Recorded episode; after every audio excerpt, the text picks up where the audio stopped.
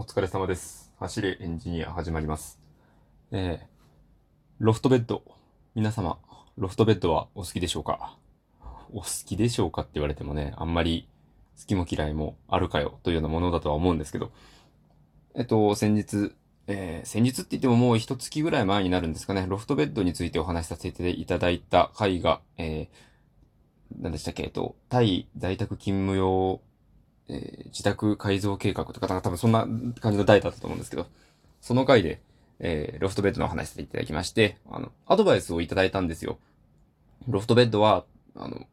暑いし、登るの大変なので、あまりお勧めはしないですよっていうアドバイスをいただきまして、うん、なるほど、確かにそうだ、と思ったんですね。うち天井も低いので。なので、えっと、低めのロフトベッドを買いました。えっと、ロータイプっていうんですかね。あの、だいたい90センチとかそれぐらいのやつです。それを買って、あの、今日届きまして、あの、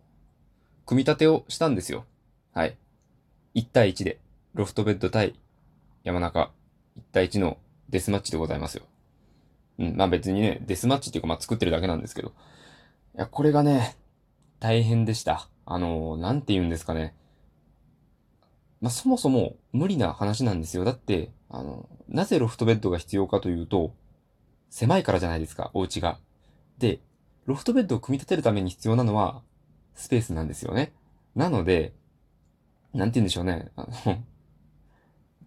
卵が先か鶏が先かじゃないですけど、スペースが先かロロフトベッドが先かみたいな。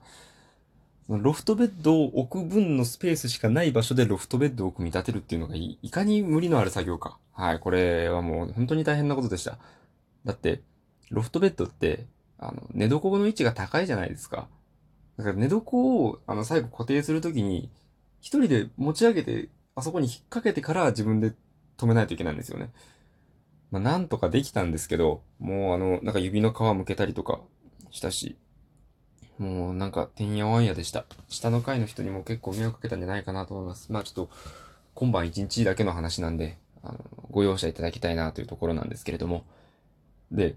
一つ、まあ、こう、愚痴みたいな感じにはなったんですけど、一つ発見だなというか、あ、これは面白いなと思ったのがですね、僕、ツイキャス、まあ、あれですね、生配信的なやつですよね。あれもちょこちょこやらせていただいておりましてですね、あの、今回、その、組み立て風景を僕ちょっと一人だと寂しいんで、あの、自分で三脚を部屋の隅っこに立てて、あの自分の組み立て風景を中継しながら組み立てていたんですよ。まあ、あの、素人が、こう、これで映るかなみたいなアングルでやってたんで、結構まあ、あの、山中はどこにいるんだみたいな状態でやってたんですけど、これ結構ね、あの、見に来てくださる方が多くて、やはりあの、何かをしている、何か作業みたいな、絵が動いて、あの、作業しているみたいなものって、結構皆さん関心を持ってくださったみたいで、まあ僕が一人で、あの、てんやわんやどんちゃんやってる様子をこう、まあ、なんか、なんか言い方あれですけど、楽しく見ていただければよかったなと思います。で、これツイキャスもう一つ良かったなというのが、30分に1回切れるんですよね、放送の枠が1回。これ逆に、あの、タイムキーパーとしてすごい優秀と言いますか。あの僕が多分、合計で30分マックスの回を5回 ?6 回？な ?7 回かな？ん？いや、6回ぐらい。あの、5回6回やったので、まあ、2時間半から3時間ぐらいかけて、まあ、一人で作りましたということで、あの、時間の管理がしやすいというのと、あ、もう一枠終わったんだ、急がなきゃな、とか、あの、あ、結構やったけど、まだ枠終わってないってことは30分経ってないのか、みたいな。なんか直感的に、その、時間がわかるので、まあ、うち時計部屋に置いてはあるんですけど、なんか時計よりもこう、ね、良かったなと言いますか。それも思いました。あと、あれですね。まあ、僕、お芝居をやっている身なので、常に人に見られているっていうことを意識しながら動く。あの、できるだけ背中を向けないようにしたいだとか、あの、見てくださっている方を退屈させないように、そのちょくちょくこう、カメラに向けてこう、なんかお話ししたりする時間を挟んだりとか。まあ、それをやることによって僕の作業自体もリフレッシュになったりだとか、そういう好影響もあったので、うん、いいなぁと思いました。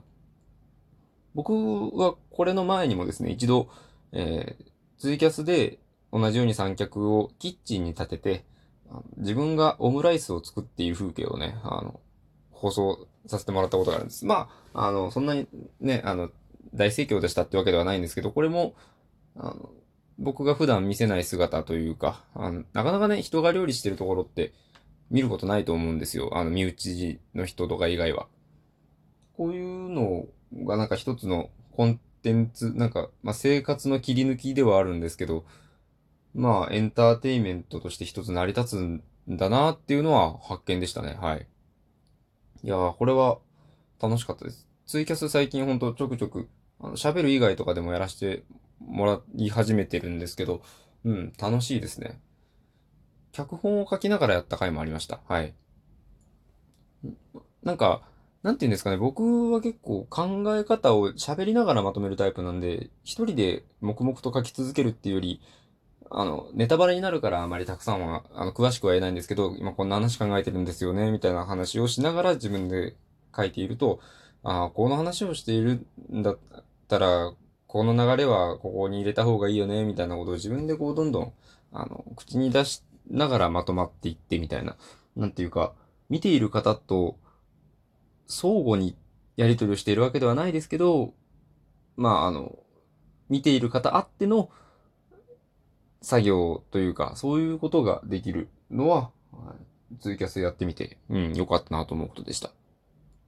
うですね。まあ、とにかく今、あ今日はロロフトベッドが完成しましたということで、えー、これから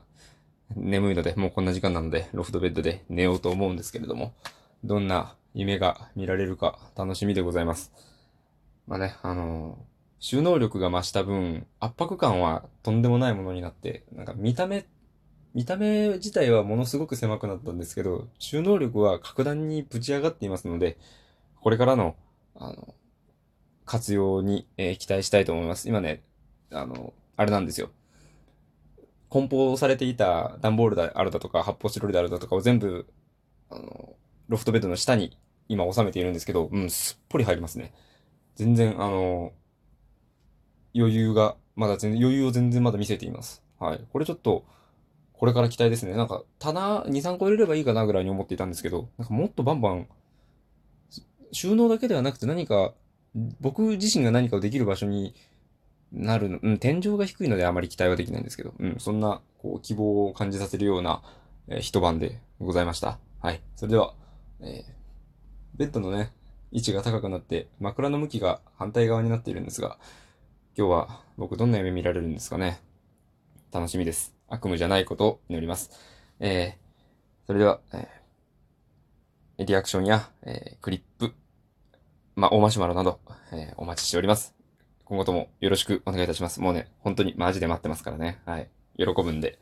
それでは、えー、本日はこれぐらいにしておこうかなと思います。えー、皆様もいい夢を見てください。まあ、これね、生じゃないから聞いてる人昼間だから。うん、これは言わなくていいか。はい、そうですね。うん。まあ、あの、素敵な一日をお過ごしください。えー、それでは、え、ご清聴ありがとうございました。お疲れ様でした。失礼いたします。